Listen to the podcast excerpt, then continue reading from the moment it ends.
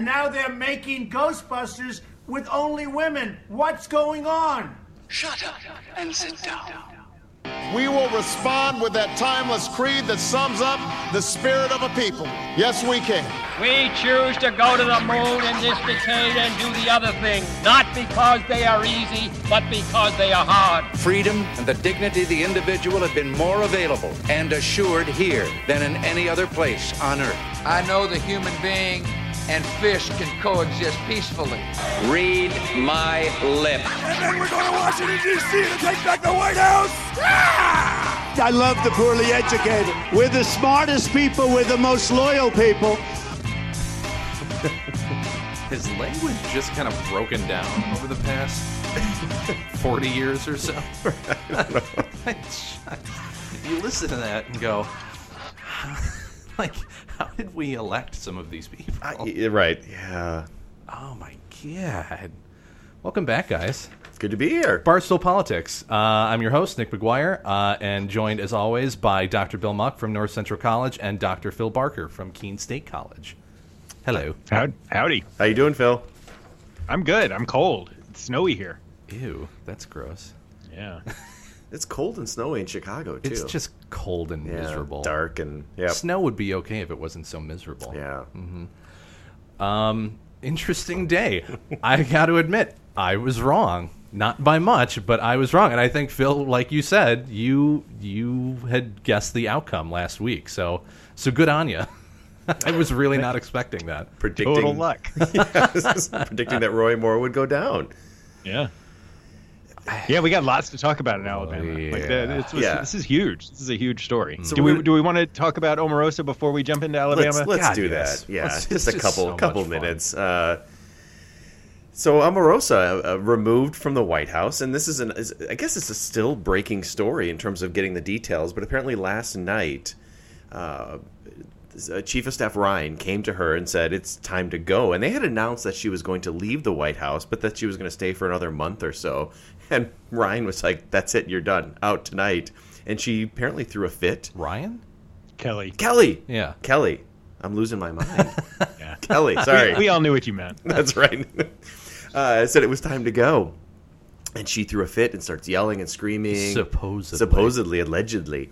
And then allegedly tries to get to Trump. I, I don't know if he was back uh, She went to the residence apparently. Went to the try residence. talk to him. where Secret Service grabs her and removes her forcibly from the premises. That's. Uh, Phil, you were saying that this is going to get better and better, right?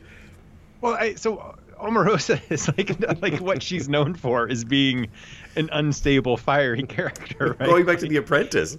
she's she's uh she's like a soap opera villain. Like that was that was how she came to be she came to fame.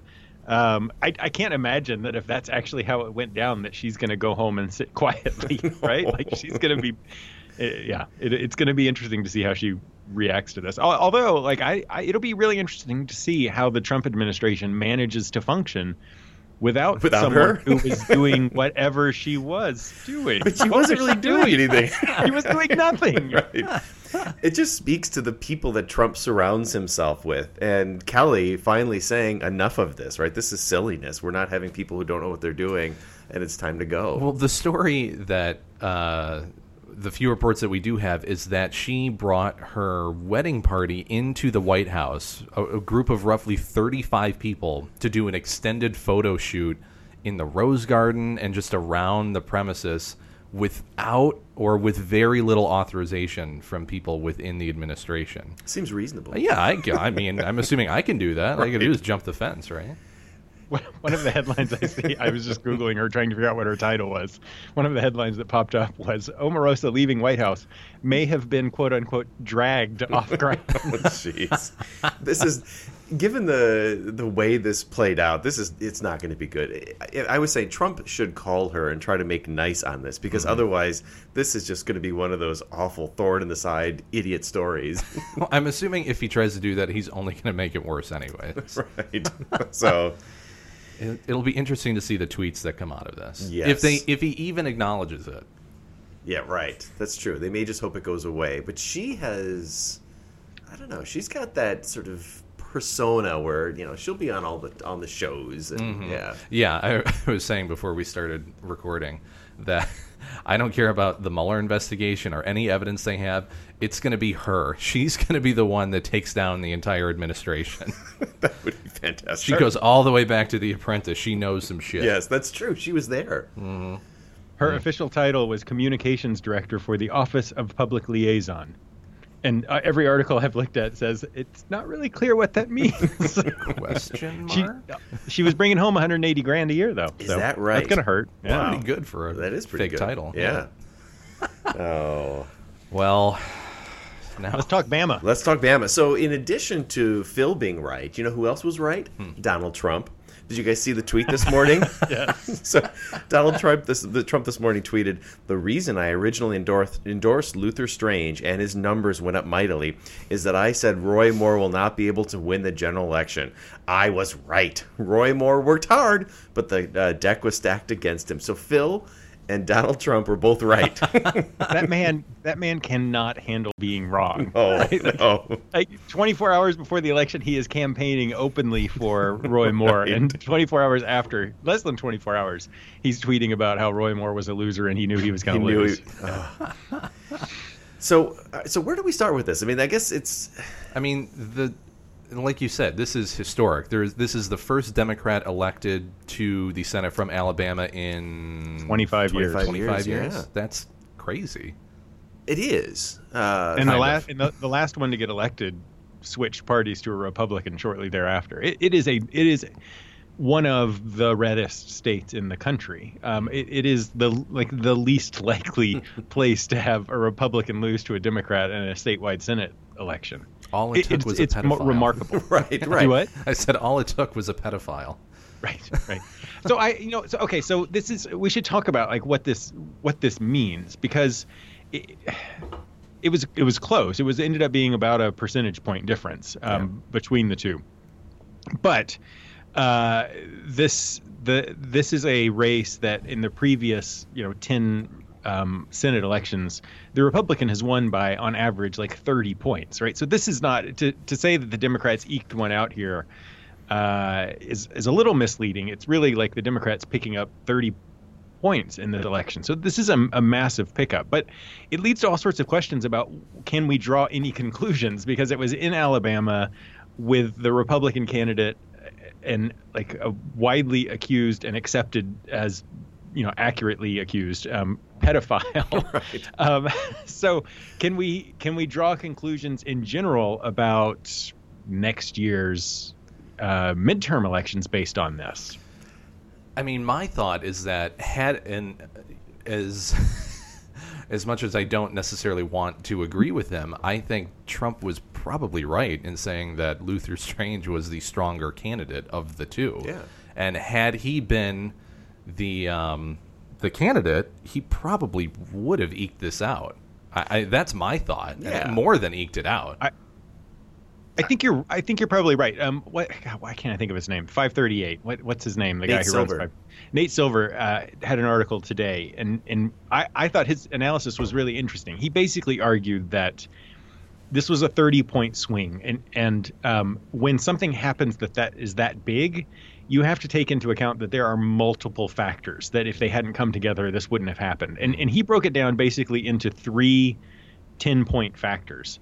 One of which he said is if you look at generic elections across the country, like if they do surveys about, you know, no name on the ballot, do you prefer the Republican or the Democrat? Democrats are up by 10 points right now. So so there is this big and that's why you see Democrats winning in Virginia and other places like that. That if you look at Roy Moore before all of the sexual allegations came out, he was leading by about 10 points. So hmm. what that means if you take that into account that's if he's only leading by 10 in a state where republicans typically lead by 30 10% of that of that sort of 20 point jump can be ex- explained by the national situation with Trump and all of that. 10 points is probably explained by Roy Moore being a weirdo, Yeah. right? Like th- before all of this tape stuff came out, I mean, he was known for being an extremist and had been kicked off the Alabama Supreme Court and thought Muslims shouldn't be allowed to serve in Congress and that homosexuality should be gay. And so, so basically, um, uh, Nate Silver is essentially arguing that 10 points are just due to the national atmosphere. 10 points are due to Roy Moore being weird, and 10 points are due to the fact that he was accused of pedophilia right before the election.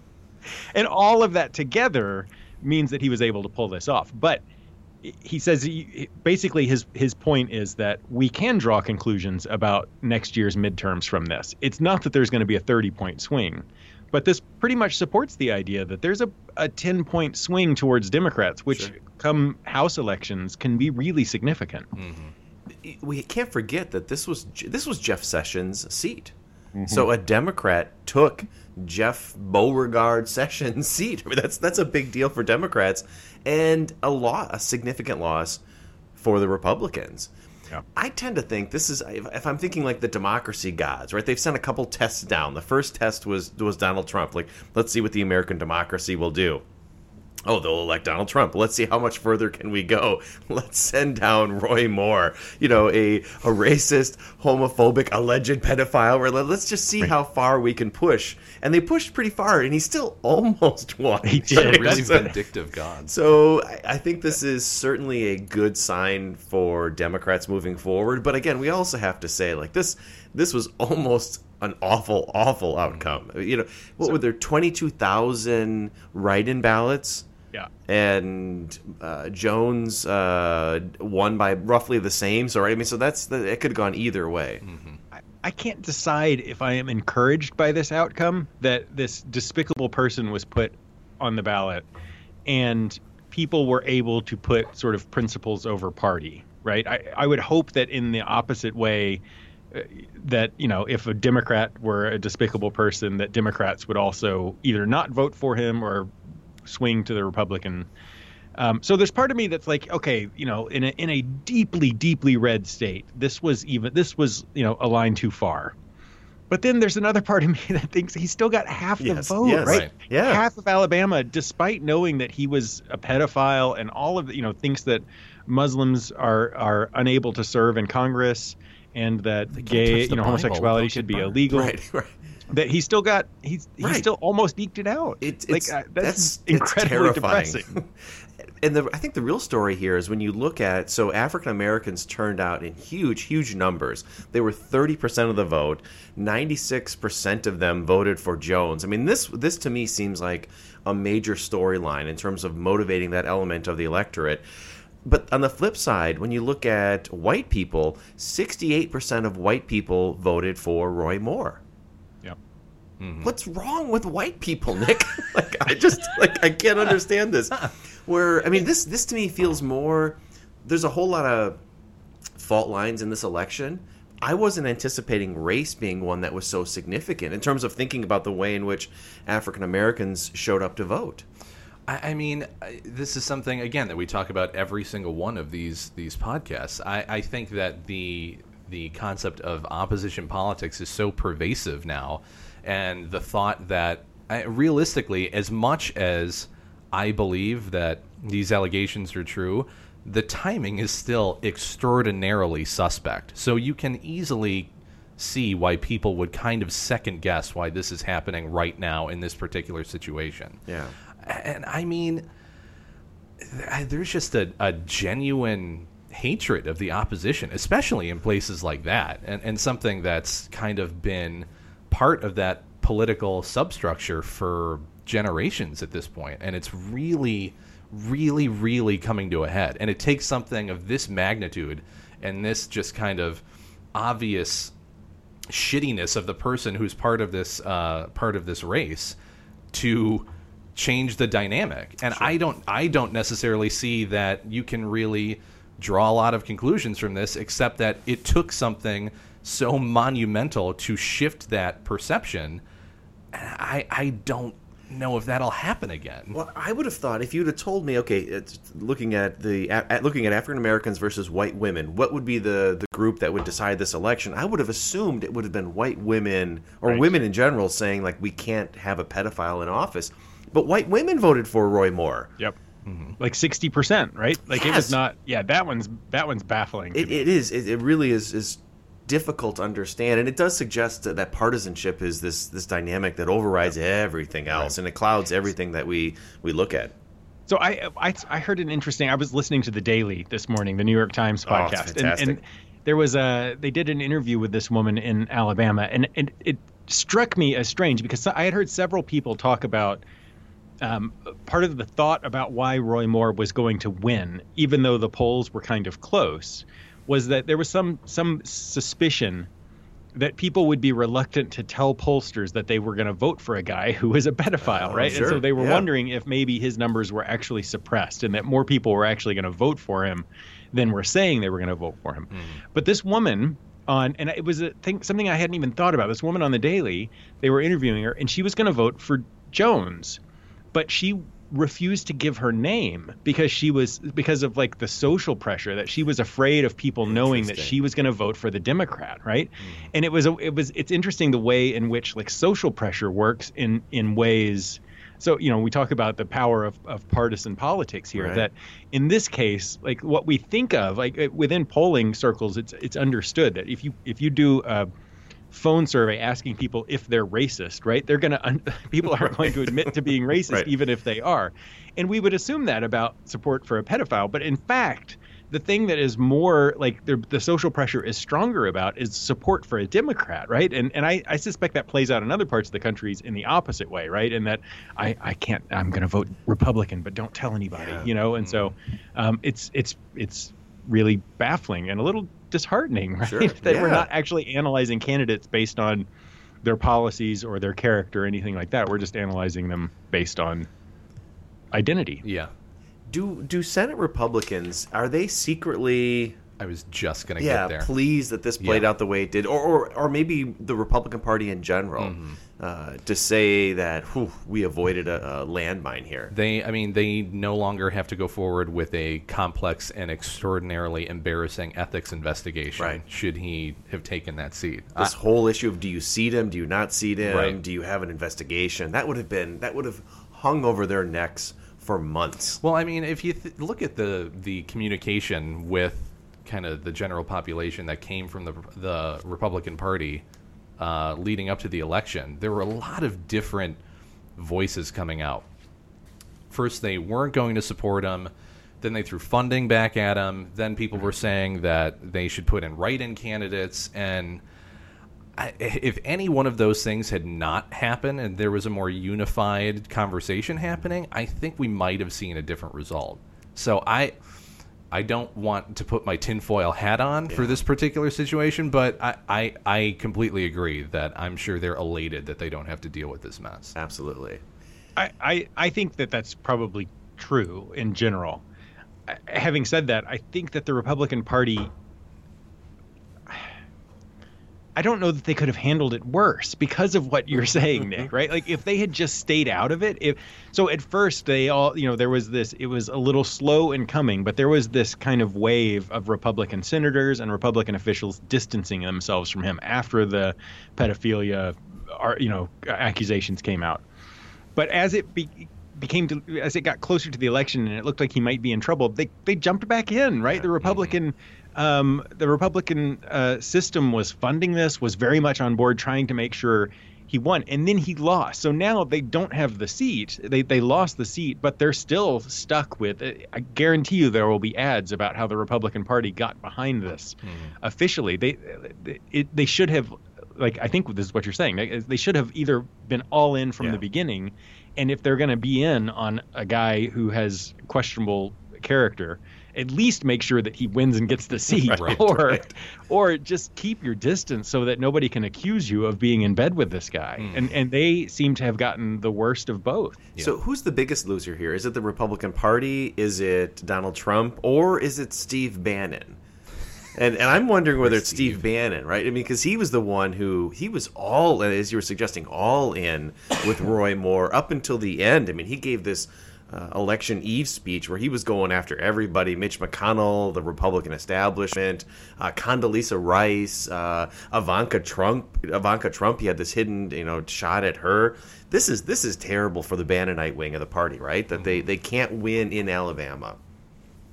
Yeah, so I that, I've seen a couple of articles basically talking about how this is this is sh- that Bannon is the big loser here. I don't I so when I read those articles, I tend to think, yep.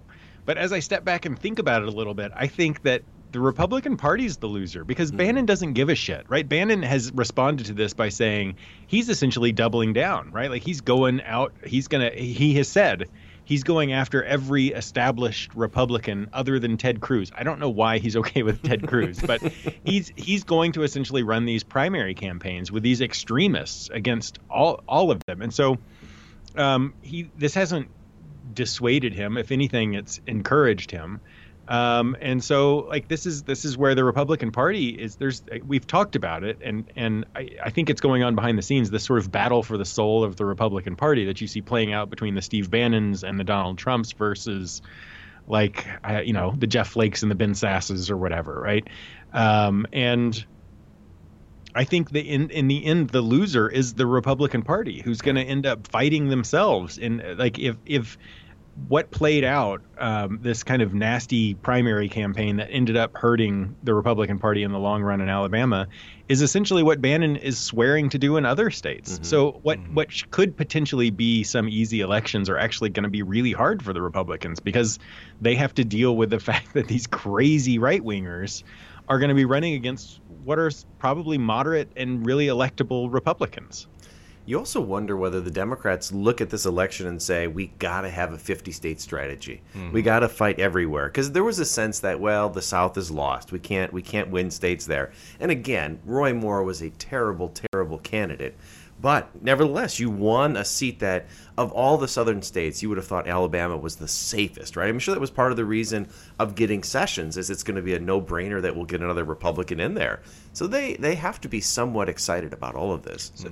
Look at Texas, right? Texas is a safe Republican state.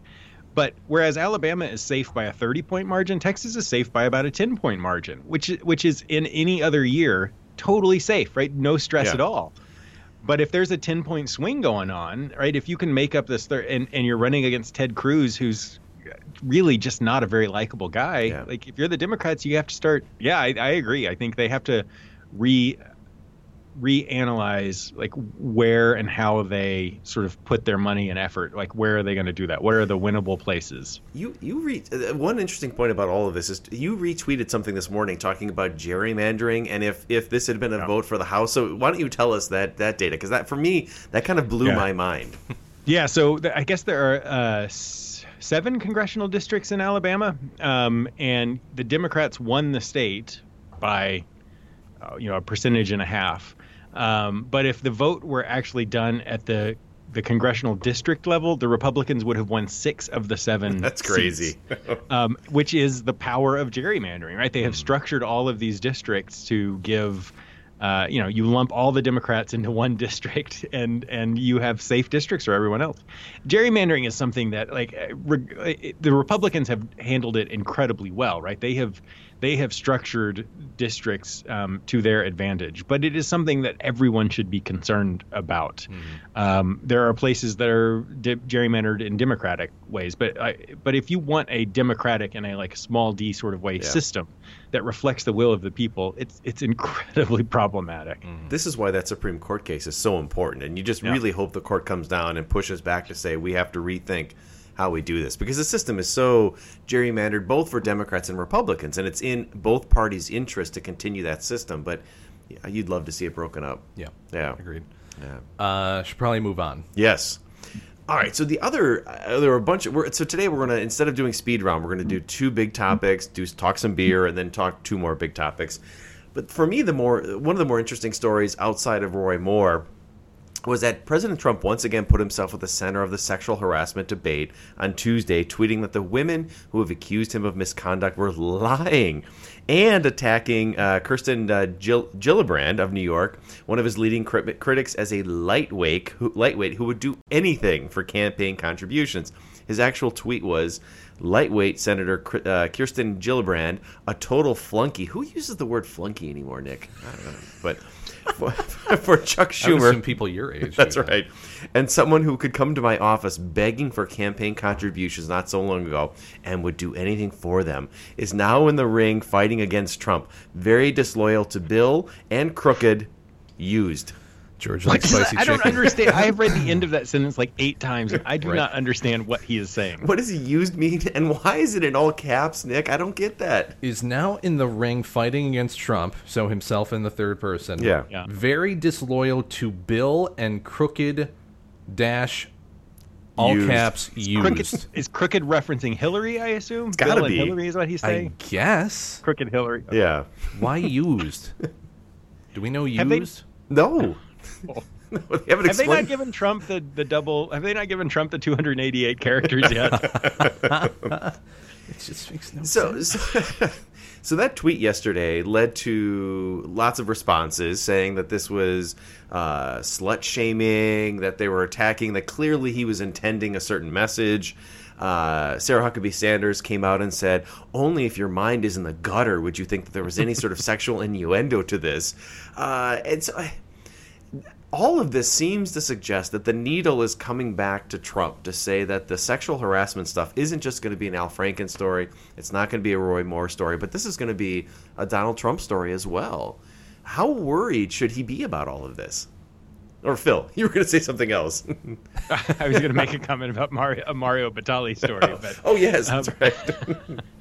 uh, they're falling fast. The the the sexual predators out there. yes. Um, yeah, I mean, so the maybe you said this and I was drinking beer and I didn't hear it, but the the, the background to this is that uh, this week, this last week, uh, several women came Yeah. forward accusing Trump of of harassment and.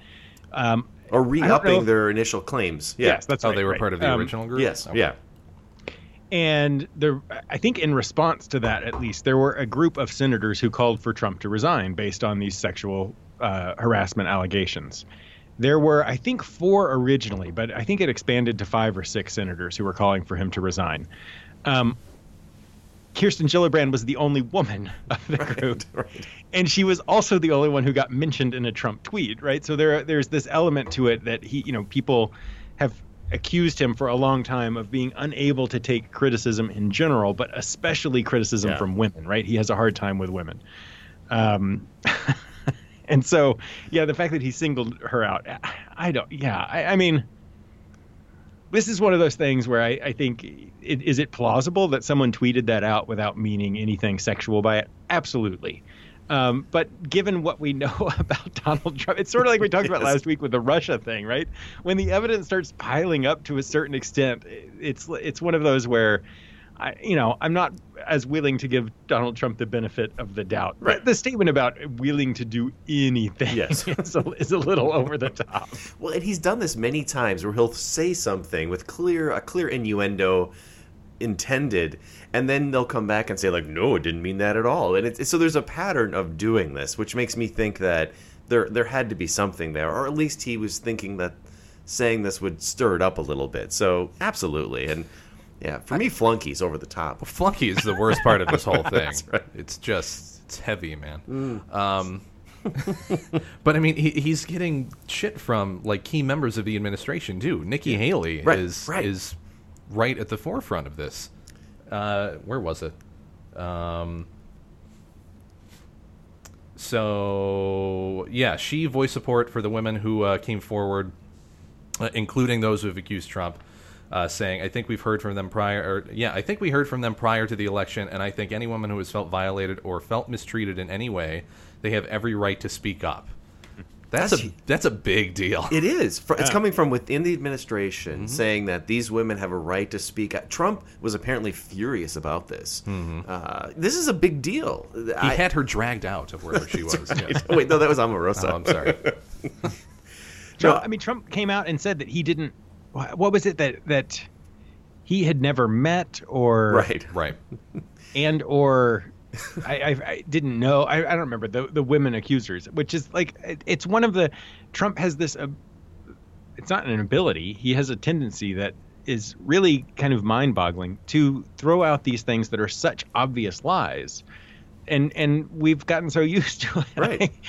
immediately, people tweeted out pictures of him with the women, right? So he had tweeted about, "I don't know these women; they're making this up." And then the people are like pictures of him with his arms around the woman, and um, but it, yeah, I mean, it feels like maybe I don't know. Uh, yeah, that that there the willingness to give him a pass is starting to to go. But I, I don't imagine. I, in the end, I can't imagine anything coming of this. Right? No. If if he went through the election and got elected, if the Republicans haven't done anything about it yet, um, in the end, he, may go down. But if he goes down, it's going to be for Russia and obstruction of justice. It, Mm. This is not the thing. I, I mean, it totally should take him down, but it's not. It's not the thing that is going to take him down. I don't imagine. I agree. Yeah, I, I mean, he should be target number one. If any of these stories are true, he should be the one that they are co- consistently going after at this point.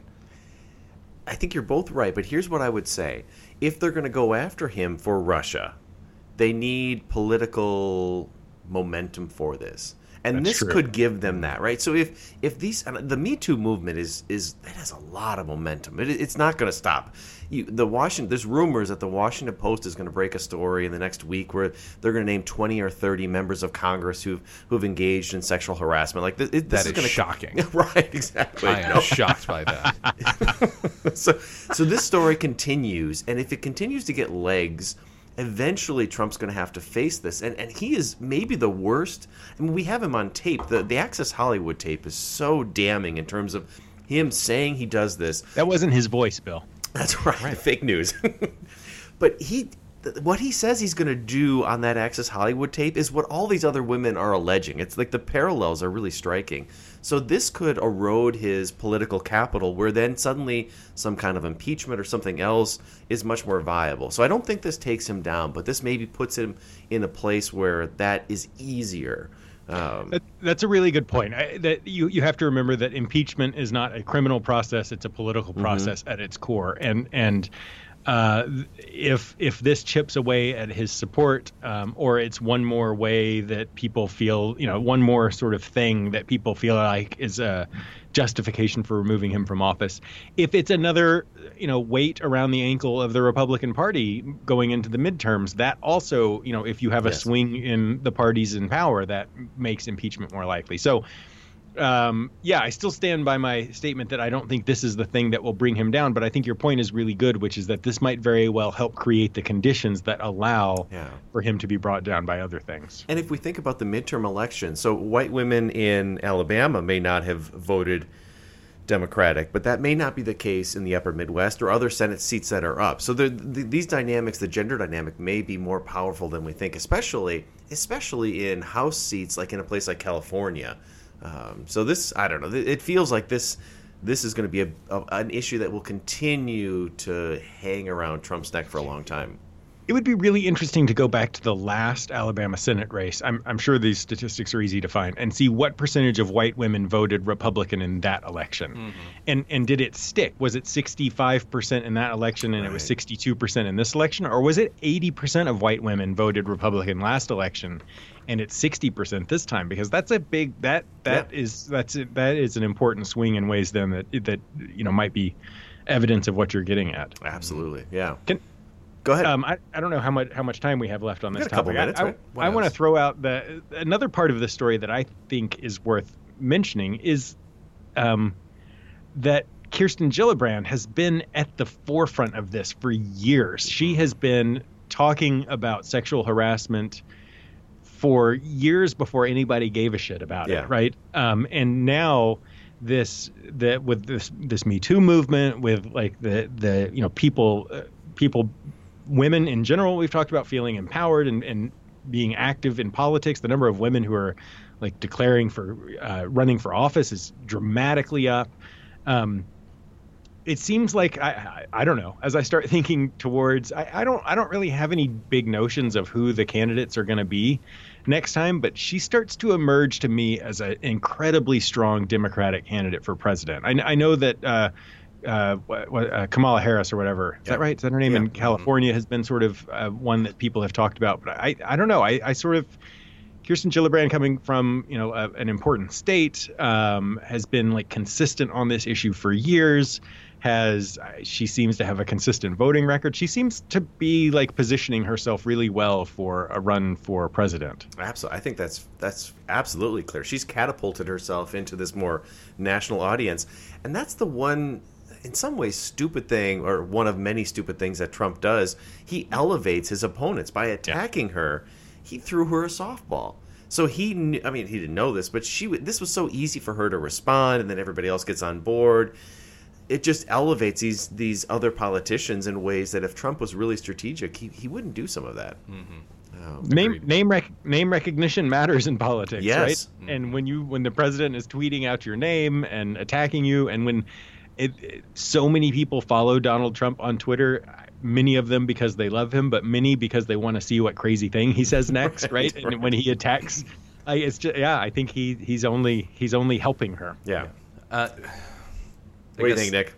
I mean, the and I I know I I harp on this on or at least I have harped on this in the past few episodes with the um, um, election of Jones in Alabama and this kind of increasing intensity to scrutinize whatever behavior Trump is is being accused of, and the fact that people like uh, Gillibrand are, are so much a, a core part of this movement, it it still worries me that at some point this is going to come back and bite them in the ass. And there, if there is an instance where these accusations uh, come out as being blatantly false and it, it seems like it's politically motivated and they can tie a specific person to it or a specific candidate, that's really going to be detrimental to what they're trying to do. And again, I, I think what they're doing is extraordinarily important, and I I uh, completely uh, believe a significant portion of the accusations that are out there.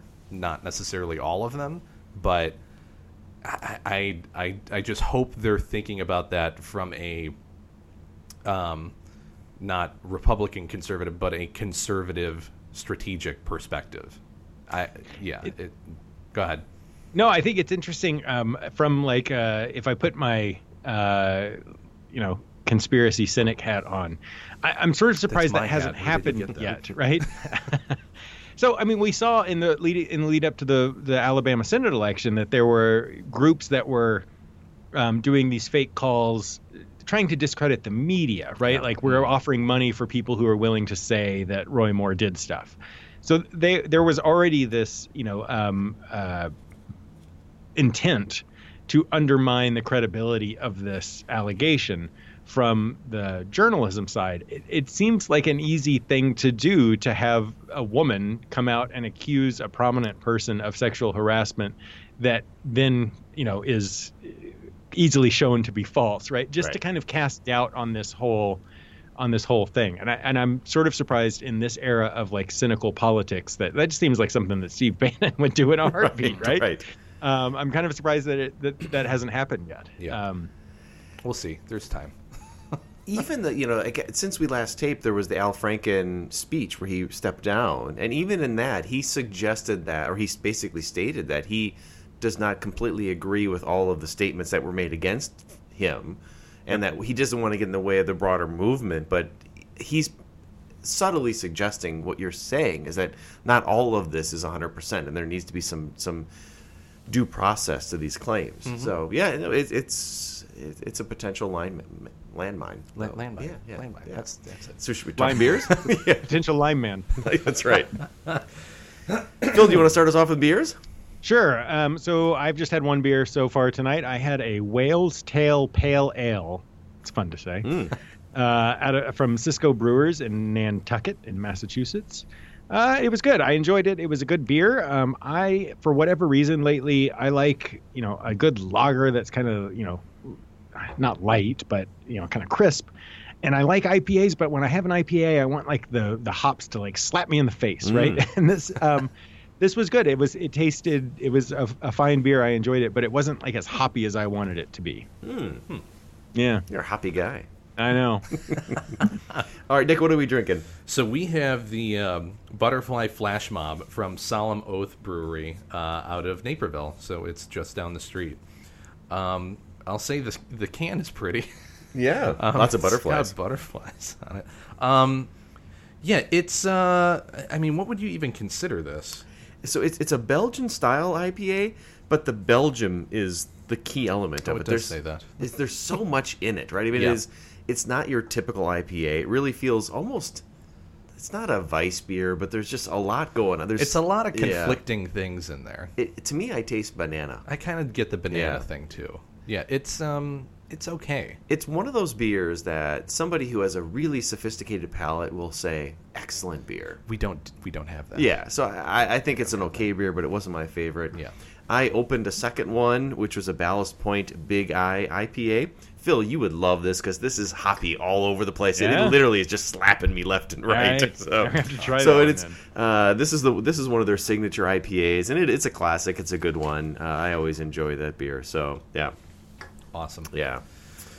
Moving on. Moving on. All right. Fake news. Fake news. Fake so, news. so so this week, media outlets were under attack from Donald Trump uh, after they made a couple mistakes. Phil, media can make mistakes. so. Uh, they published articles about Trump, and then Trump blasted the out of control media for being a quote stain on America. On Tuesday, White House press secretary Sarah Huckabee Sanders uh, continued continued the attack, stating, "quote There's a very big difference between making honest mistakes and purposely misleading the American public, something that happens regularly. You can't say that's an honest mistake when you're purposefully putting the information out that you know to be false." so there were three mistakes one made by cnn one made by uh, uh, abc and one by washington post where they had to pull back these stories now to their credit they acknowledged the mistake and uh, put the retraction out there Meh. but this And the the Washington Post one wasn't even an official story. It was a reporter for the Washington Post who Yes. tweeted out a picture. Right, a picture of the stadium that was early in the evening, and he thought it was at the event, but he nonetheless still apologized. Yep. But this this gave Trump so much ammunition to attack and attack, and he was he was busy, Nick. He was he was attacking uh, throughout the week uh, about all these false stories. My favorite, well, I think one he said that ninety percent of the news out there is fake news. Ninety percent. Nobody's been able to find where he got that figure from. Um, because he knows. Right. He doesn't need someone to So- tell him. early in the week, and this is I think this may be his most juvenile tweet of the week. He he tweeted CNN slogan is CNN, the most trusted name in news. Everyone knows this is not true. This could in, be, in fact be fraud for the American public. There are many outlets that are far more trusted than fake news CNN. Their slogan should be CNN, the least trusted name in news. Good one. That's a classic burn. Get him, Donnie. yes. Wow. So I, I guess the question is, do we? is there credibility here in his attack on the media? Did the media screw up, and are they trying? Are they getting ahead of themselves, or is this is this a danger to, mo- to democracy? The way in which he's attacking the media. I, I think both things can be true. Uh, th- th- we should rename our show that. I, I mean, it's.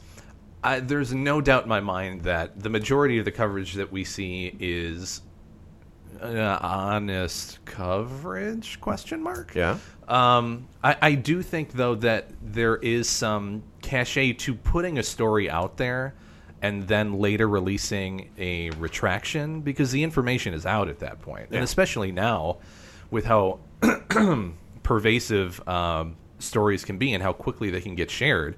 Before you can even release that retraction, you know it's out to millions upon millions upon millions of people. So I, I like I, I don't know. Like I, I think it's juvenile, but at the same time I can see the thought process of where he's coming from and where a lot of his supporters are coming from. Sure. The question for me is is the intent. Do, are these organizations intentionally putting out false news, or Yes, they're are all they- communist organizations. or are they just trying to get a scoop and making mistakes? Phil, you you gonna say something? Yeah, they're not intentionally doing this, right? I- I- intentionally sharing false Fake news. news. Fake news for an organization like the Washington Post or CNN, like their business model, right? They, they, the reason people pay attention to them is that because they can believe it. So if they were intentionally giving out false news, that would be problematic. I mean, there's a long history in journalism of people making mistakes and printing retractions, right? This happens all the time.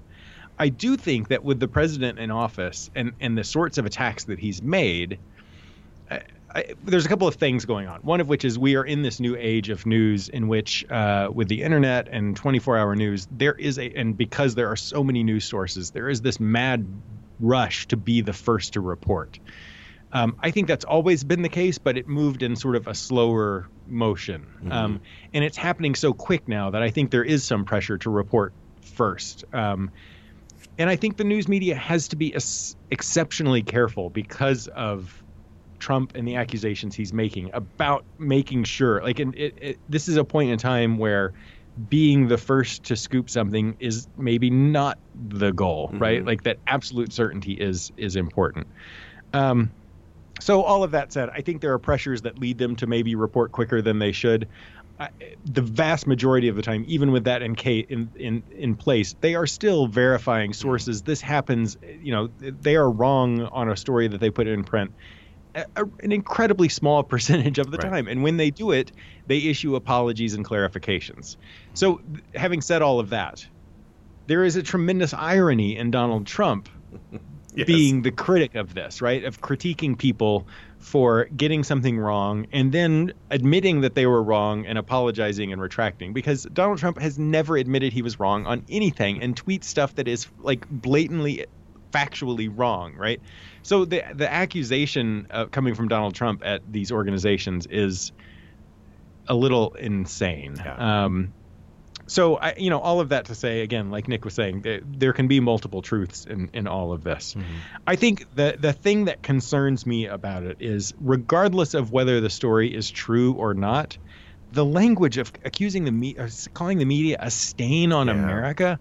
Yeah, even bad. if they were doing all of this, even if they were intentionally doing this, even if they were like, you know, had an anti-Trump bias, um, the language of calling them a stain on America is is shock. It's not shocking anymore, but it should be it shocking, should be. right? It should be shocking. That is incredible, incredible language. Um, and so, yeah, I think that's what that's what terrifies me. There, there's one way to call out the media when they make a mistake and say that they need to make sure you know they don't have a bias and all of that stuff but to use this as an excuse to i mean he's been making this attack all along so yeah. this is not that he's reacting to this it's that he has one more excuse to make this attack on the media. Mm-hmm. Um, and and yeah, I mean we've talked about this throughout the week, the past months that that this is this is not good for democracy. No, it's it's and it journalism journalists are going to make mistakes from time to time. That's just the nature of journalism. And they they need to do what everybody did in this case, which is come out and say we screwed up and you know we're going to retract the story. And I think Nick, you're right to say that sometimes the impact is out there and you can't pull that back. But journalism is different than history, right? Historians have time to write these things. Journalists are trying to get the scoop. But given the uniqueness of Donald Trump, I think they have to be especially careful to avoid this mm-hmm. uh, because it's it just becomes fodder for him to then attack the the institution that is the media, which is really, really, really damning. Another thing that, that troubled me this week is there was an article in the New York Times cataloging the authoritarians around the world who are now using the phrase fake news because it's so good. It is it's right, so good. And so when you have the president of the United States attacking legitimate media outlets, it makes it much easier for Turkey or for Putin or for Duterte in the Philippines to attack and make those arguments because you know they can say hey if the president of the United States is, is suggesting that the media is fake news we can do that as well and uh, D- John McCain tweeted something out this afternoon where he was uh, some data point suggesting that there have been more journalists arrested this year than in a long time. I can't remember the exact data. Uh, and he said, you know, the president of the United States needs to be careful about the way in which he attacks the media. Uh, so yeah, this this just felt like the way in which he attacks the media. the, all, the attack, the attack, yeah, the attack of the media. Sorry. Um, so it, it's it's deeply troubling to a democracy that he does this. Uh, and again, I mean, it was I, I, think I have like eight different tweets that I saw this week in which he's attacking the press. One of which was the New York Times ran a story suggesting that he watches anywhere between four to eight hours of TV a week. The New York a Times, day, a day, I'm sorry, a week. God, a week tired. that would be spectacular. Yes, forty-eight hours a week. I can't yes. even do that. You guys need to correct my fake news. the New York Times had sixty sources for this, and he and most of which are inside the White House, and he still attacks it as fake news. Well, they shouldn't be leaking that information. First right, of all, right. well, that's, that's another matter. Ethical. Yes. This uh, is this is this is where that absolute partisanship comes into mm-hmm. play, right? Uh, like Donald Trump versus the media, they're playing uh, this, they're, they're, playing two different games or they're playing by clearly different sets of rules right? This must be incredibly frustrating. If you're a new york times reporter and you're being told that in order to publish anything you have to have three five ten sources on it um, donald trump doesn't have you know he just says whatever the hell he wants, right? And and if you are a Trump, if you if if this partisanship aspect has a hold of you, then you just accept what he says against the like the facts are are you know it, it's irrelevant. So um, if you were playing by the same rules, like it would mean that the, the New York Times would decide to drop their journalistic standards and just publish whatever hit piece they wanted, right? But they're they're not going to do that, um, and it must be that must be frustrating, you know, for them. I mean, the, the, the statement from Sarah Huckabee Sanders that they're doing this on purpose, Yes. right? That to get something wrong is is one thing, but to do it on purpose is another. Um, that's an example of like there's there's no evidence at all that this No. was done on purpose. It's just that we'll throw that out there and um, and people eat it up, right? Because they're not going to question stuff. They're not going to look at the, the the facts of, of the situation. Especially if you repeat it enough, and that's one thing that Trump does is he keeps you know there's this repetitive nature of just keep hammering and hammering and hammering it, and eventually it seems to to sink in, even if there isn't a whole lot of truth to it. I, I mean, so the counter to that would be realistically these most of these media organizations are run by multi-billion-dollar corporations at this point. Yep. And if the what what I, I think really bugs people is that you can harp on any other company or corporation of that size in any other industry and be extremely cynical about about their stance and what they're doing and what they're you know lying to you about and you know they're clearly not telling you the truth but because it's the media that doesn't nec- they they get some sort of pass with that and i while i don't necessarily agree with that standpoint in most situations i think it's a powerful narrative to have and, and I, I, it does throw in some element of, of doubt for a lot of people You know, they have to police themselves. Yeah, no, I think you're. I think you're right. It, it is fair to critique, to critique, to criticize the media, right? Like they're putting out a product, and if they're failing in what they're putting out, then they have a right to be criticized. Just like if Toyota puts out cars with faulty airbags, they deserve to be criticized for that. Um, and so, yeah, that's where the media has to be incredibly careful about this. I think it's also where it's important to point out that this happens incredibly rarely in the grand scheme of things and that the response is that you know it's like donald trump throwing out like an accusation it's one thing to accuse toyota of you know uh, whatever having faulty airbags. It's another thing to like just randomly announce that toyota is you know secretly slaughtering hundreds of thousands of japanese people right, right. Um, which is what donald trump is is, is, is that's the equivalent of what donald trump is doing right? That these they're he's throwing out these accusations that have absolutely no basis in fact that are useful for him. Um, and but but uh, yeah i mean I, it, it's it, like you're saying though it is effective Yeah, right? right. like it's it's a useful narrative to have if you really want to take down toyota then people will believe you when you say it then yeah do it well i heard they're slaughtering a bunch of japanese people so we should probably start talking about that more And you're the second person i've heard that said that That's right. and to circle back something you started with, Phil, is the the idea that I mean, Trump himself does not feel constrained by the truth. And then, you know, Fox News is essentially turned into a state media channel. And in, in the big picture, history, years and years from now, I think that's going to be the story. The way in which Trump lied at historic rate, and the way in which Fox News reinforced that. Uh, and so I, I don't know. I think for me, that's in the short term, that's not a big issue because people don't really focus on that. But long term, that that has a dramatic impact on this on the, the political dynamic in the country. I think there's a large portion of the population that will say that every other media outlet did the exact same thing in the last the last administration as well.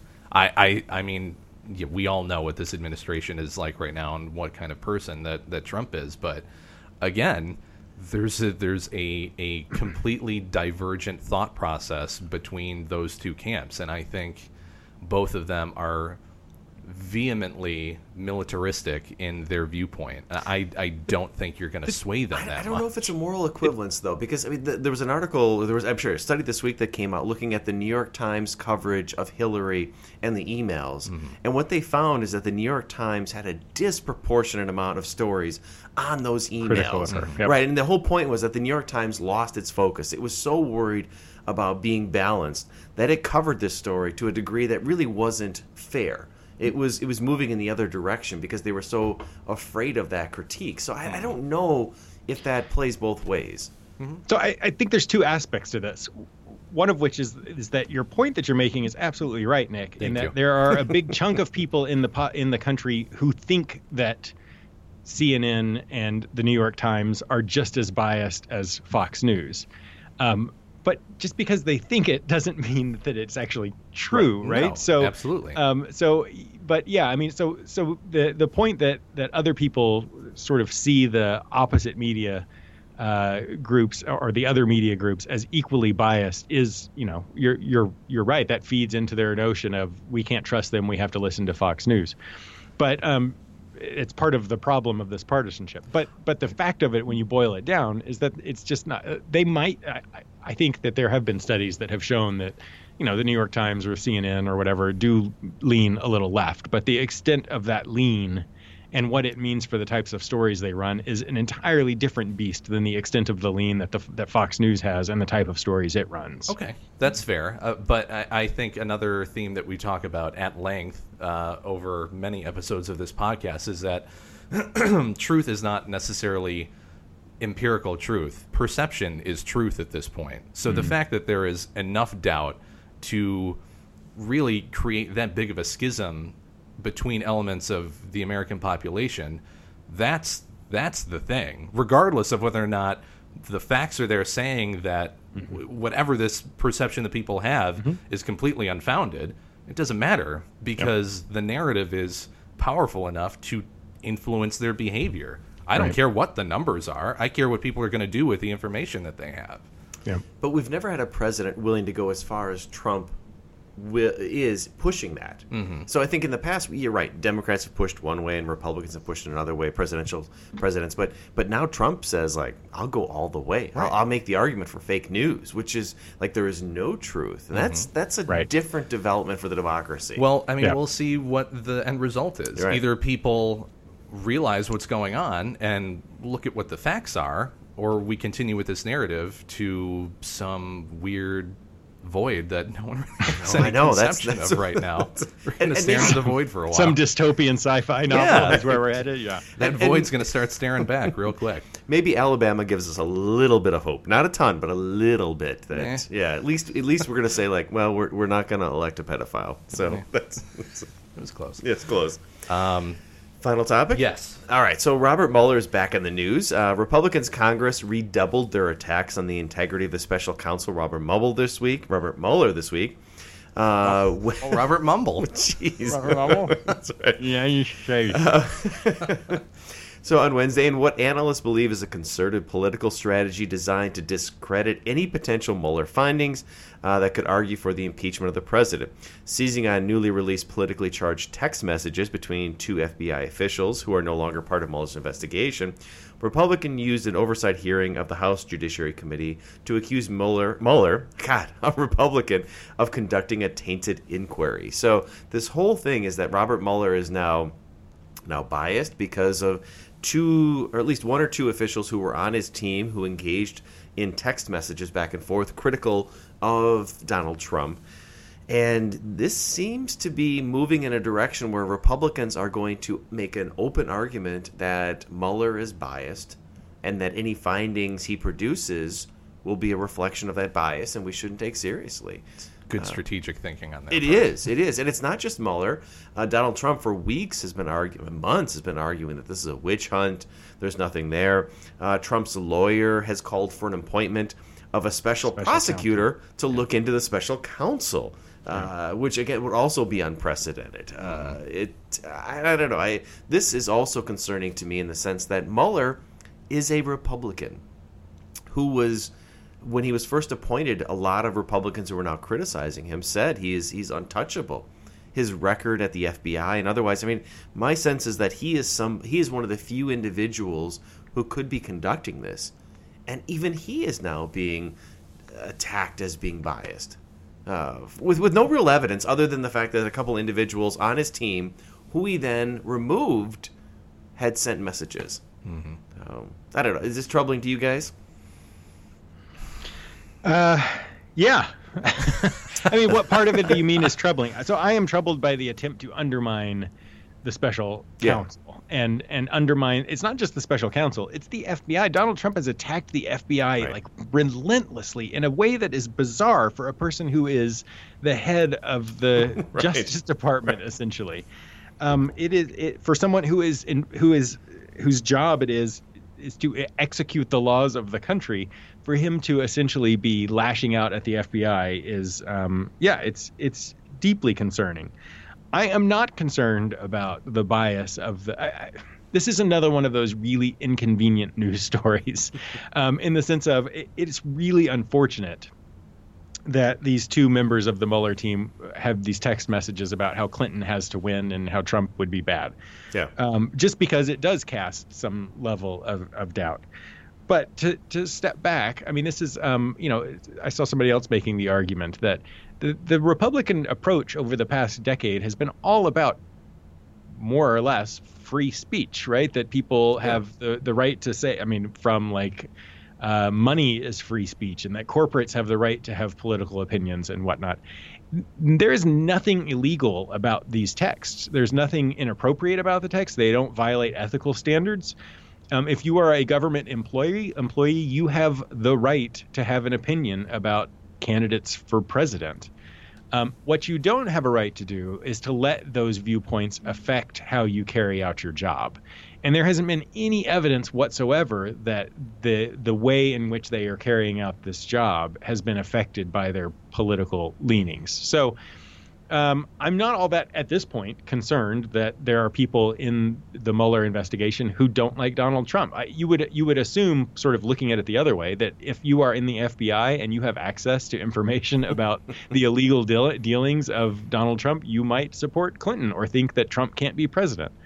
Um, so I'm not all that concerned about that. If more information comes out that this is affecting the way they do their job, then yes, we should be concerned and we should hold them accountable. But that hasn't happened. And what this is is like the attacks on the media. It's just an attempt to discredit anything that is a threat to him. And in doing that, just like discrediting the media, discrediting the Justice Department is good for Donald Trump and really bad for our country. Yeah.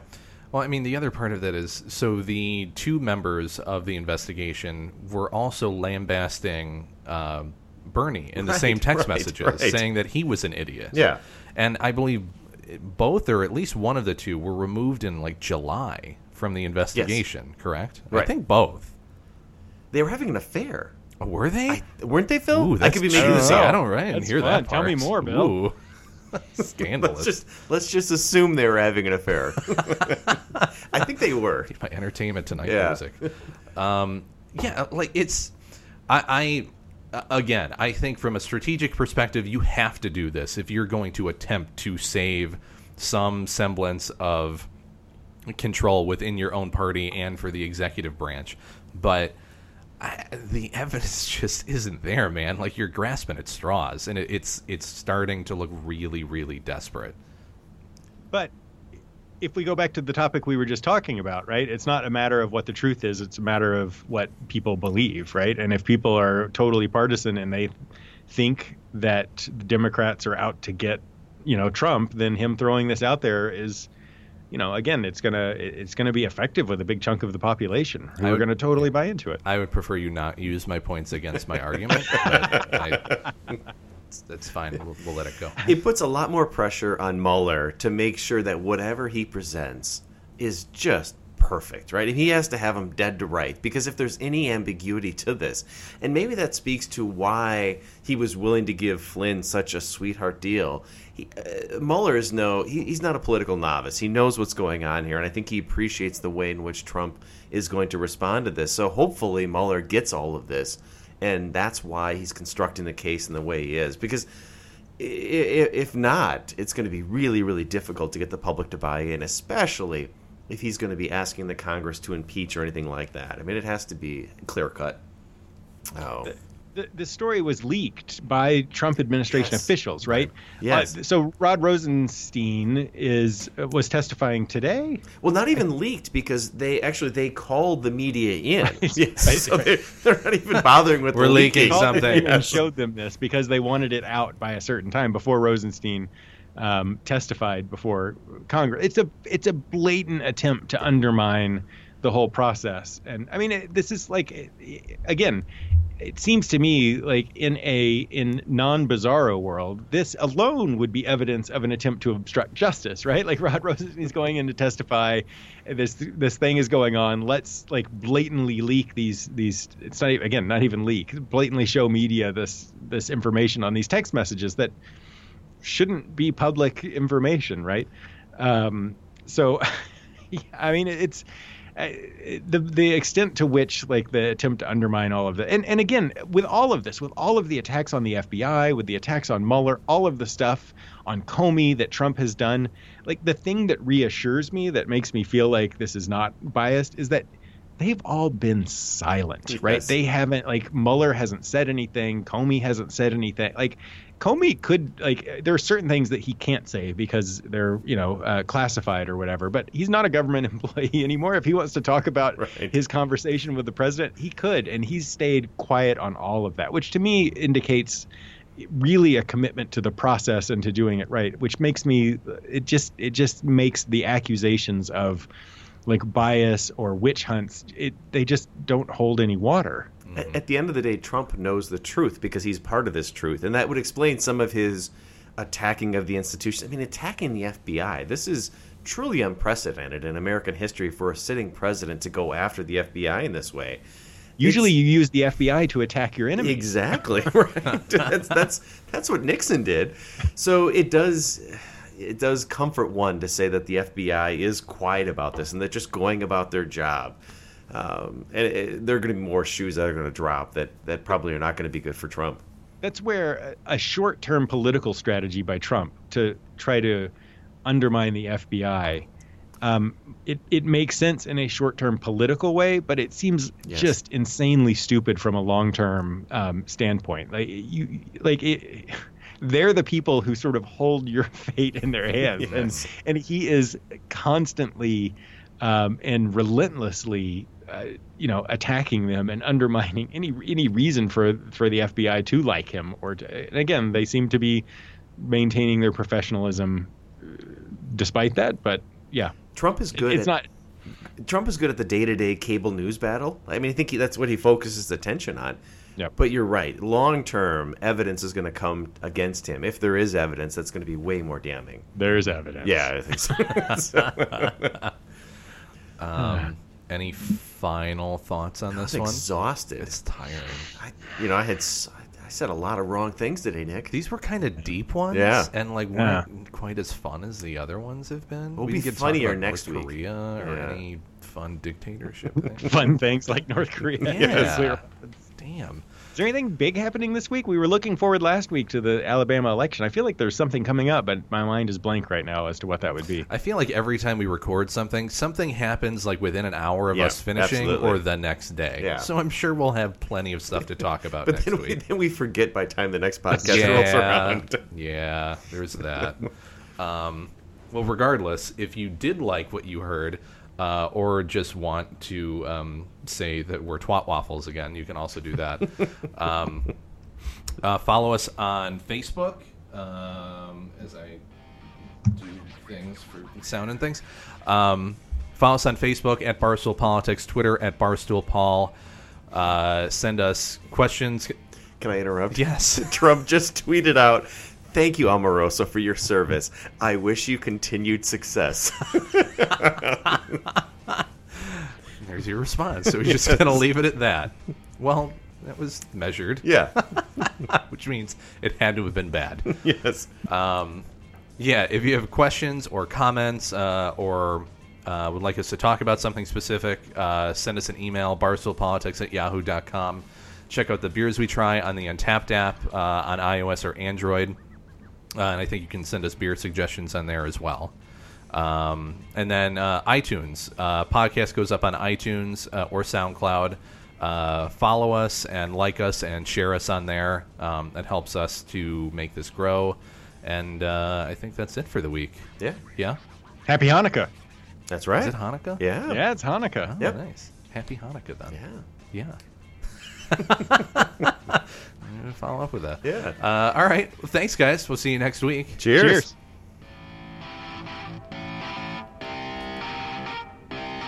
Shut up and sit down.